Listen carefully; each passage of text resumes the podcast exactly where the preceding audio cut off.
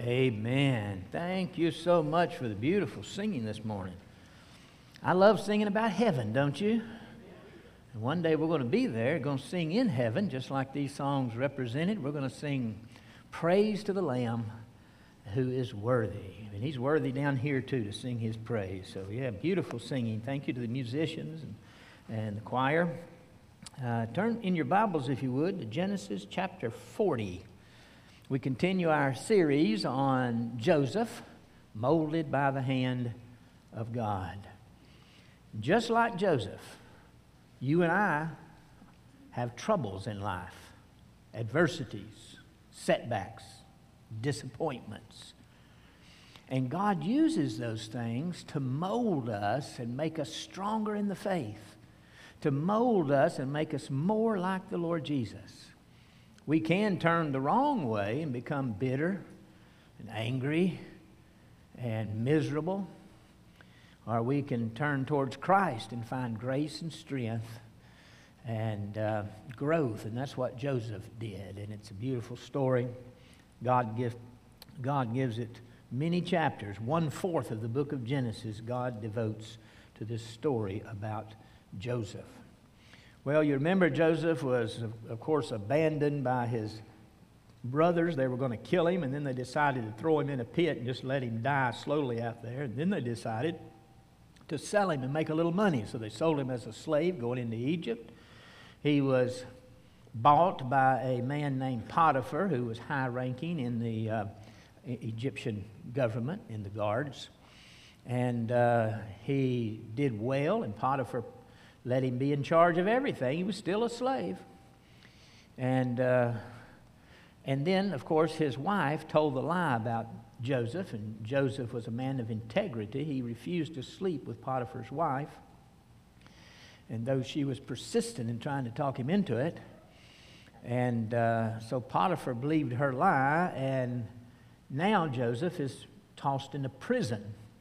And that's where we find him today. I want us to back up and read just a few verses in chapter 39. Back up to, to verse 20 there in verse in chapter 39. 39 verse 20. And Joseph's master took him and put him in prison, place where the king's prisoners were bound.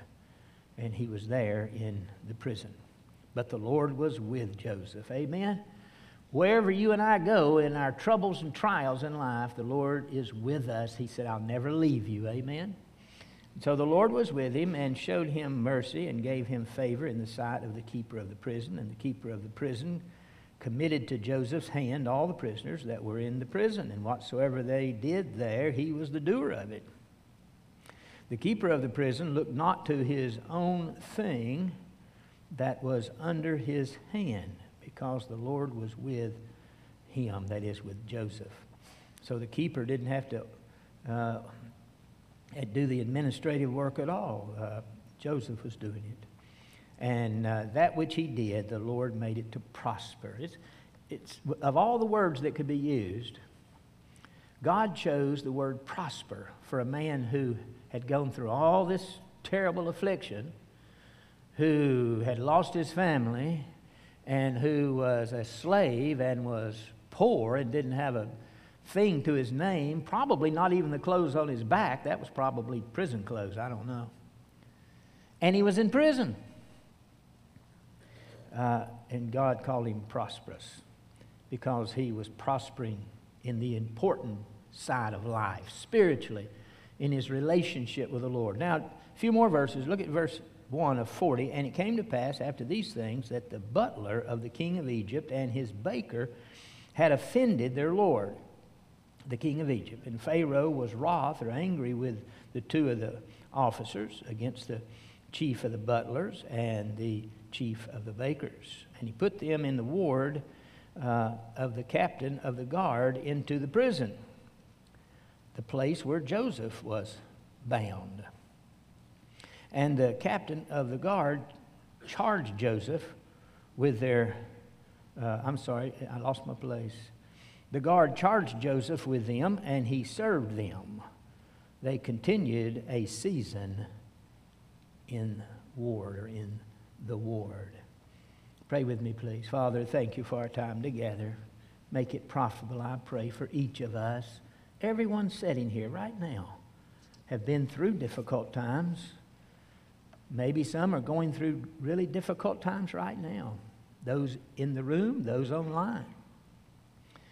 Or maybe we're about to go through a difficult time, but the truth is, trouble and heartache, disappointment is a part of life.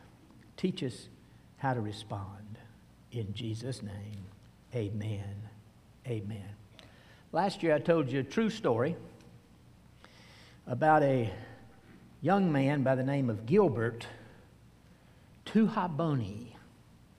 He lived in Africa in a country, Burundi. And uh, he, he was a runner. He loved to run. He started running in middle school. One day in high school, it was a normal day, there was about 100 students and some teachers, altogether a little over 100 there at his school. He was in high school, normal day, probably thinking about running, couldn't wait to get out of school so he could run. And the Hutu tribe, which was an enemy to the Tutsis, he, he was a Tutsi, but the Hutu tribe was an enemy. And some of their group descended on this school. And they, they began to hack the kids with machetes. They put them all in one room and hacked them to death and then set them on fire. Only by God's grace, Gilbert lived. Now, he's a high school student, so what, what, what is he, 15, 17, about Joseph's age when all this started. And uh, he lived. But he was buried beneath all of those bodies of his classmates and his teachers that he loved. And he hid and stayed still. The bodies were still burning and smoldering and so forth, and him laying under the pile. He hid there, laid there without moving for nine hours. Because the Hutu terrorists, they were outside that room where they burnt everybody, and they were drinking and laughing and celebrating their big victory over killing this hundred plus children and teachers. Finally, a little over nine hours had passed, and, and Gilbert knocked out a window, climbed through the window, and took off running. The Hutus chased him but could not catch him, and he fled to a hospital. There at the hospital, they took care of him, and the doctor told him, though, he would never run again. But Gilbert felt like the doctor was wrong. He believed God would let him run again. But that's not the miraculous thing. The miraculous thing is his attitude. He could have become bitter and angry, and all of us would have said he had a right to be angry. He had a right to be bitter, and hatred could have come up in his heart. He could have hated those Hutus. But this is what he wrote. And I'm quoting now I always knew my faith would be tested, and it certainly was in those hours when my school was attacked. My belief in God never faltered. I never blamed him or wondered how he could let such things happen to me or to my classmates and teachers. I accepted what was taking place, and I knew that it was all a part of a much larger plan for me. End of quote. Wow. Can you imagine that? Sometimes people get, eh, eh, get angry and bitter and miserable in life because somebody said something that hurt their feelings. He did continue to run. He broke two national records in Burundi. And then because his coaches thought he was Olympic material, they sent him to the United States to train. He was training for the Olympics, and uh, Abilene Christian University offered him a scholarship. He went there, he finished school, he ran. Never quite made it to the Olympics, but one, one author said of him he was one of the great runners uh, in America during that time. He's still alive today and uh, still writing, still speaking. He didn't become an Olympian, but God gave him something even better than that. He became a coach and an author. He written books and touched the lives of thousands and thousands of people with his testimony, with his writing, and with his coaching. He also started a, something called the Gazelle Foundation. And their motto is, quote, run for the water. And they would run and raise funds. And those funds went to Burundi to, to dig wells and to supply water for people who didn't have clean water. Now, think about this. Half the people in Burundi were the uh, Hutus who tried to kill him and killed all his friends. He didn't limit the water to just certain tribes. The water, the well was for everybody. Wow, he gave back to the very ones that violently took all of those lives. I want to encourage you. We, we face, when we go through trials, we face a dilemma. We could get negative and think about all of our troubles and pat ourselves on the back and say, Woe is me, and all of that, and we can become miserable people. Or we can move forward and we can forgive and we can trust Christ for his strength. And we can acknowledge, as Joseph did, the Lord's with me, and that's enough. That was Joseph's attitude. Well, let's go back to our text. Think with me for a moment. These two men we just read come into the prison. Now, the ancient writings of Egypt describe these uh, officers, not these particular ones, but people who held this office. The, the, uh, the butler was what we might call today the cupbearer. He's the one who made sure the king got his liquid, whatever that liquid was. And he had to make sure it wasn't poisoned. And uh, sometimes the king would, would request the cupbearer to drink the cup or drink some of it right in front of him. So if it was, if it was poisoned in there, it would kill him. So he was a very important person. And the baker, in a similar way, because poison could be put into baked goods as well. And so these were very important offices. Somehow they offended, according to the text, the king. I like what uh, Dr. J. Vernon McGee said, kind of tongue in cheek. He said, We don't know what kind of offense it was. He said, Maybe the cupbearer was carrying some wine, stumped his toe, and spilt it on a really expensive rug. And that offended the king. Well, maybe so. We don't know. Somebody else speculated, and this, this one makes sense, that maybe some kind of poison was found somewhere in the palace, the king's palace. And they didn't know how it got there or who was a part of it. So the two men who were in charge of food and drink were put into prison while the investigation was going on so they could try to get to the bottom of how did that poison get there and what was it for. We don't know, but at any rate, they're in the prison now where Joseph is. And it says Joseph was to serve them. Now, Joseph was a slave, a prisoner, and now he even though he's in charge, sometimes being in charge just simply means you're serving everybody. well, that was what it was with Joseph. He was serving these two guys, these two men, there in the prison. Well, let's pick up the story. And uh, in verse 4, at the end of verse 4, it says they continued a season in the war. Now, we don't know how long, but starting in verse 5, we know that it's been 11 years since Joseph was sold into slavery. And uh, because we know he's going to get out at 13, and this is two years prior. So that's how we come up with that. But starting in, in verse 5, it's been 11 years. Now, it won't say that in verse 5. I see some of you looking down. It won't say that in verse 5, but when you put the whole story together, where, where those dates are given, we know at this point he's 28 years old. He's still in prison. And. Uh, these two men are under his care as such. He's serving them.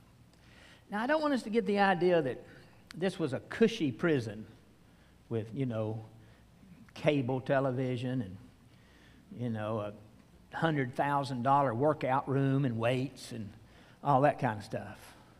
In verse 15, it's called a dungeon. This was not a pleasant place. In Psalm 105, look at your screen for a moment.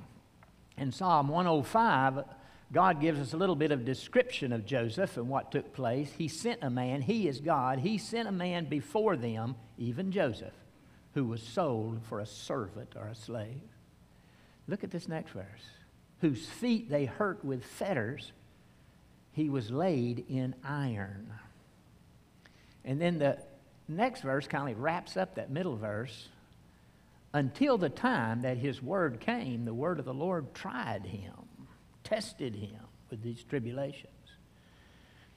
So uh, it says he was in fetters and laid in chain. We don't know whether that was as a slave or while he was in prison or probably a little bit of both because verse 17 ties in when he was sold and verse 18 ties in the last part when he was in prison. Now, the, the, uh, the word iron there indicates iron around the neck. Uh, the ESV puts that verse like this His feet were hurt with fetters, his neck was put in a collar of iron.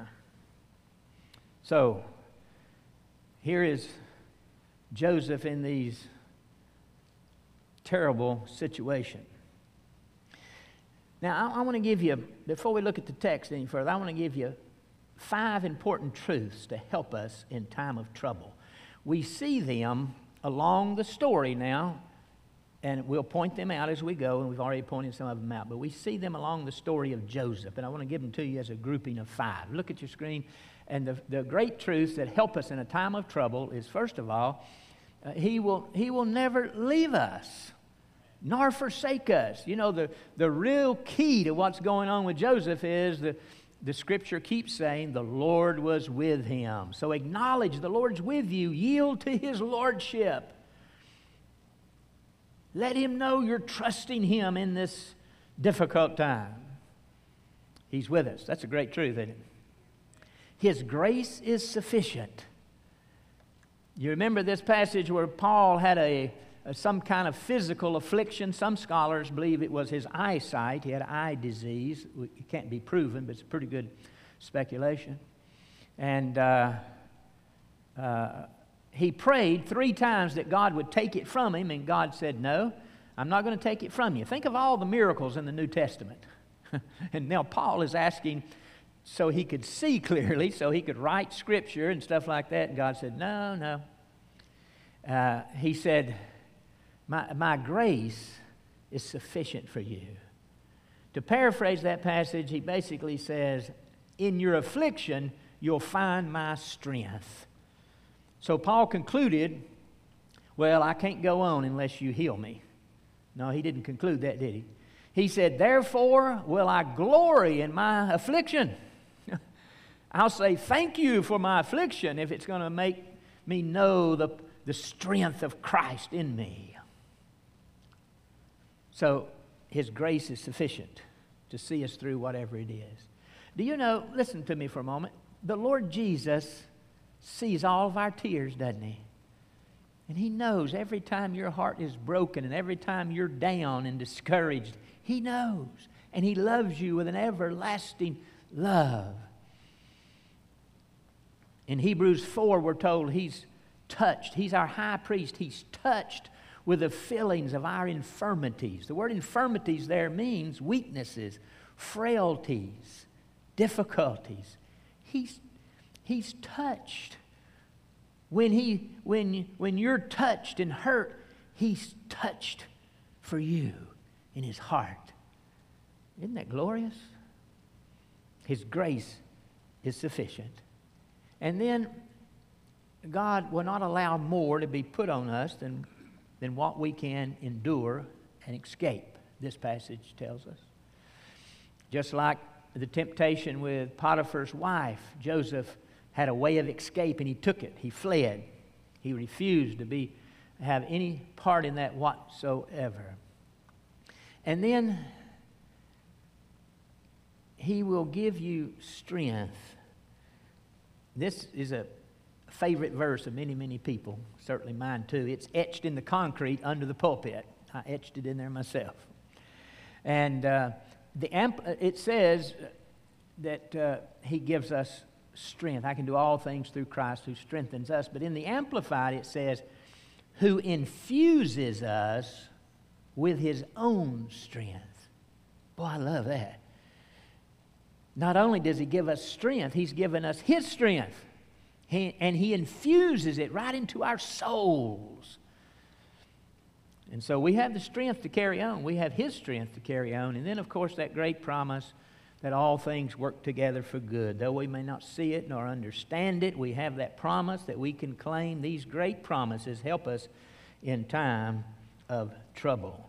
Now, back to our text, and again in verse 5 begins a period of time where Joseph has been in Potiphar's house and in prison 11 years combined. We don't know how that divides up, but 11 years combined.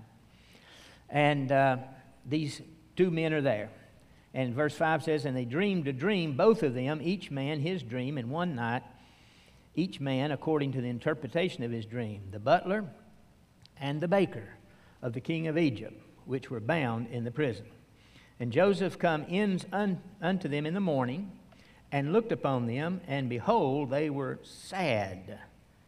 Now, that word sad there is only used five times in the Old Testament. But it, it can be translated and was translated in secular Hebrew as to be disturbed, distraught, depressed, troubled, dejected, upset. Pretty picturesque word. They weren't just sad, they were upset about something. They were sad, upset, distressed about something, both of them. And uh, over these dreams. Look at verse, verse 7. And he asked Pharaoh's officers that were with him in the ward of the Lord's house, saying, Wherefore look ye so sadly today? Now, the word sadly is a synonym to that word above, but this particular word is used over 600 times in the Old Testament. And uh, again, it's translated those same ways. Uh, matter of fact, it's translated with 51 different English words. that just kind of helps you see how difficult translation might be. The King James themselves, the King James translator, translated this one word with 51 different English words. And, it's, and when you add them all together, it's over 600 times it's used. Why are you so disturbed? He might be saying to them. Why are you so sad? Why are you so upset? And so he says, Tell me, I pray you. Tell me, please. Notice a couple of things about Joseph here.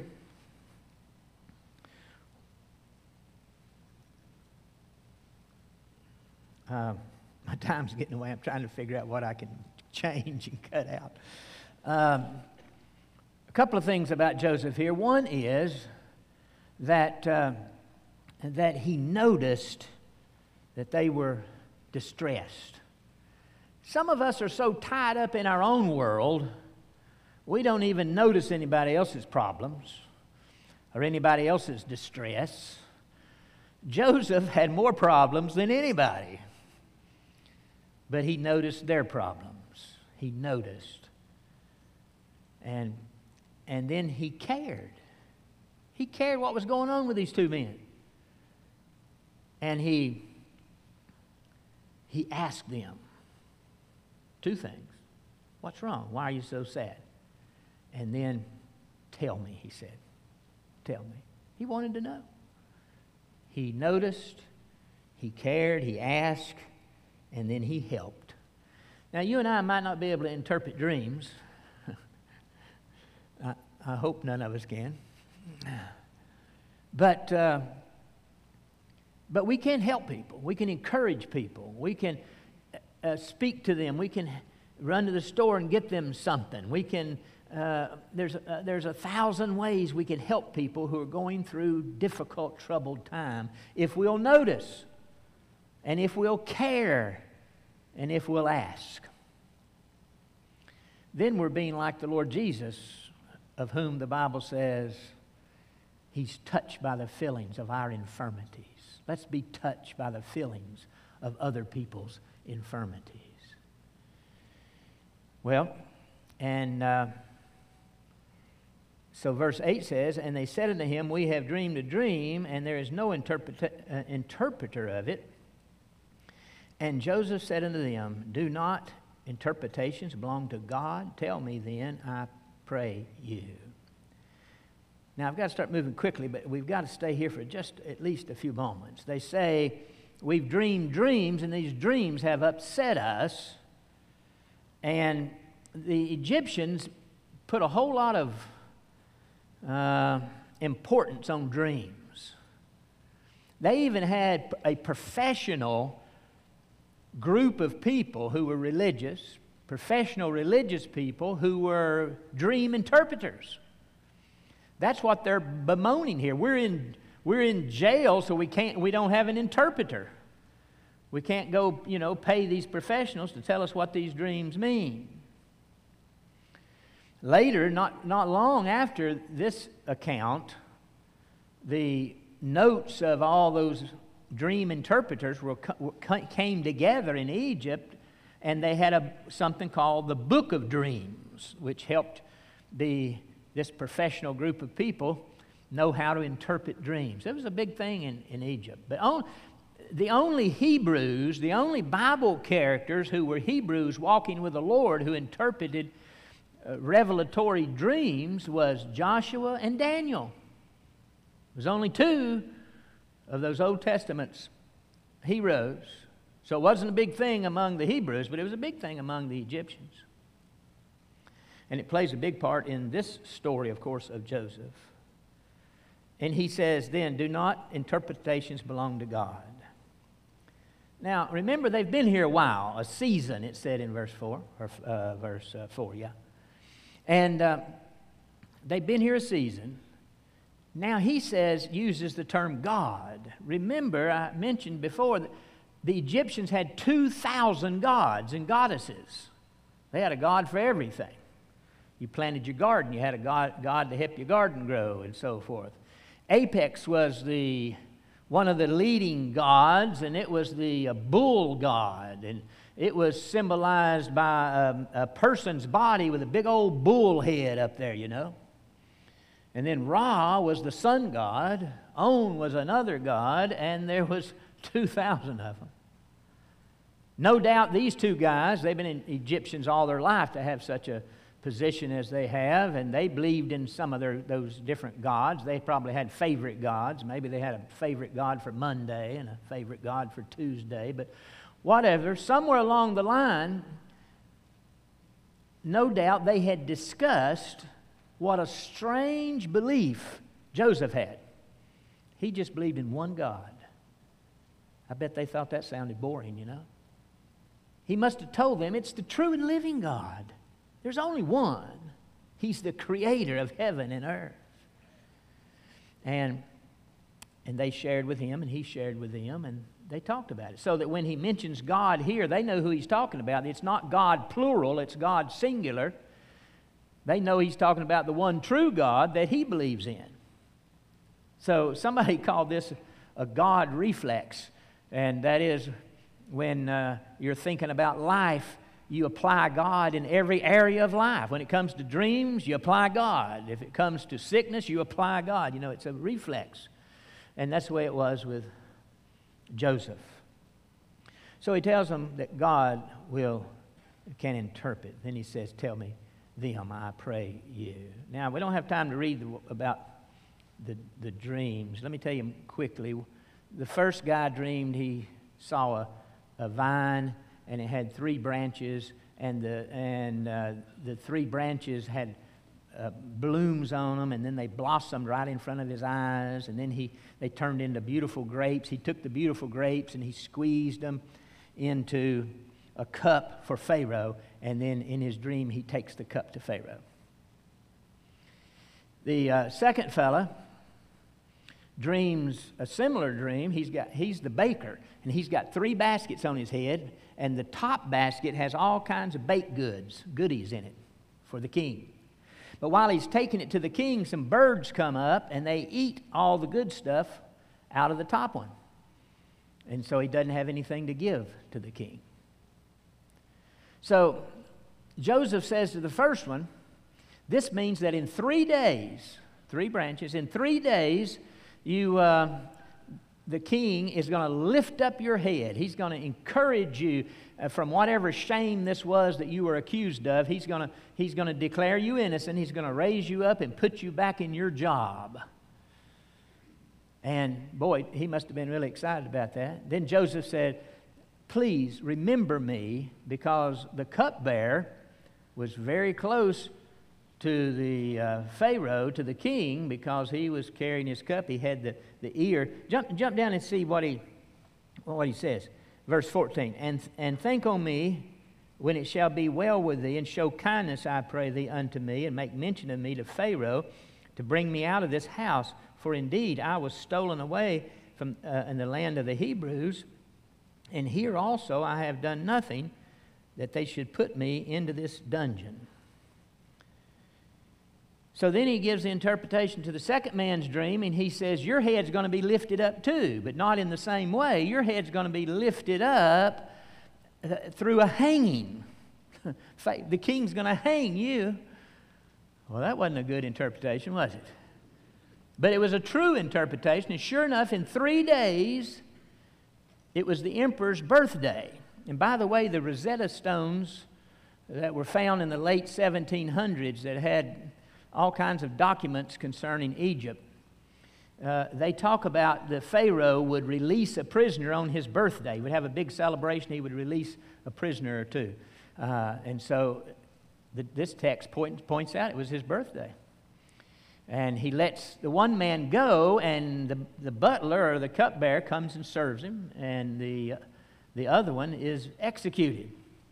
Apparently, if the speculation is correct that they found a little poison somewhere in the building, the investigation led to the baker, you know.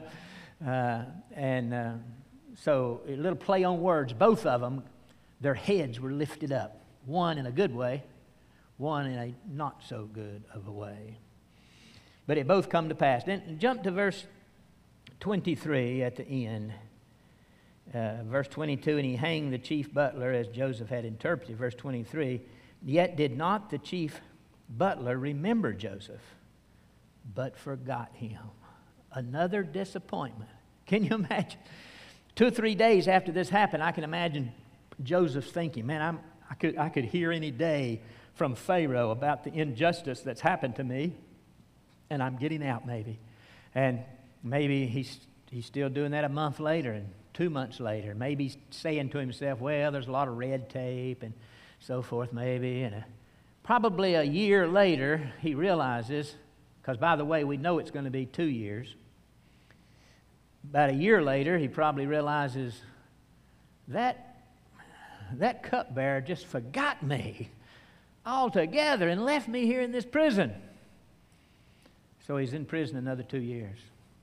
I wrote at the end of verse 23 in my Bible where it says, The butler uh, did not remember Joseph but forgot him. I wrote in my Bible, But God did not forget him. Amen.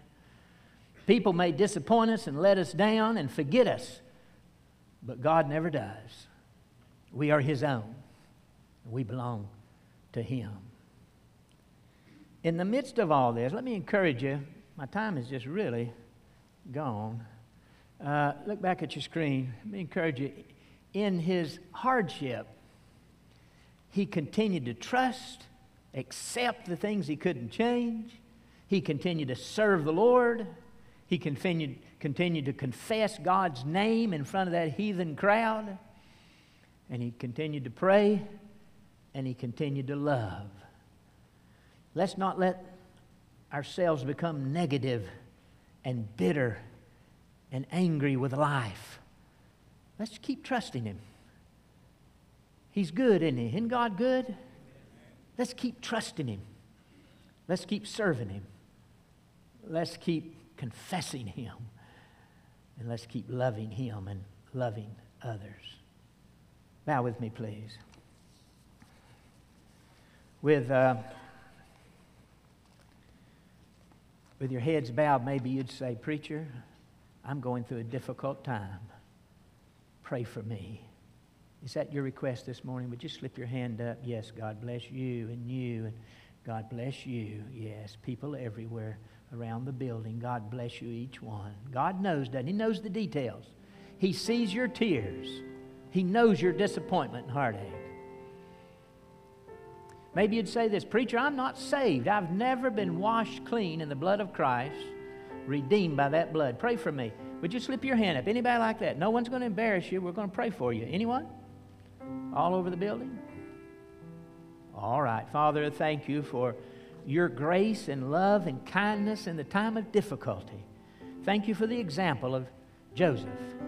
And you've seen the hands of your people. You know the details of their lives. You see their tears, maybe when no one else sees. You see their tears. Comfort them. Draw them close to your heart. May each one of them yield to your lordship afresh this morning. We ask it in Christ's name. Amen. Stand with me, please. And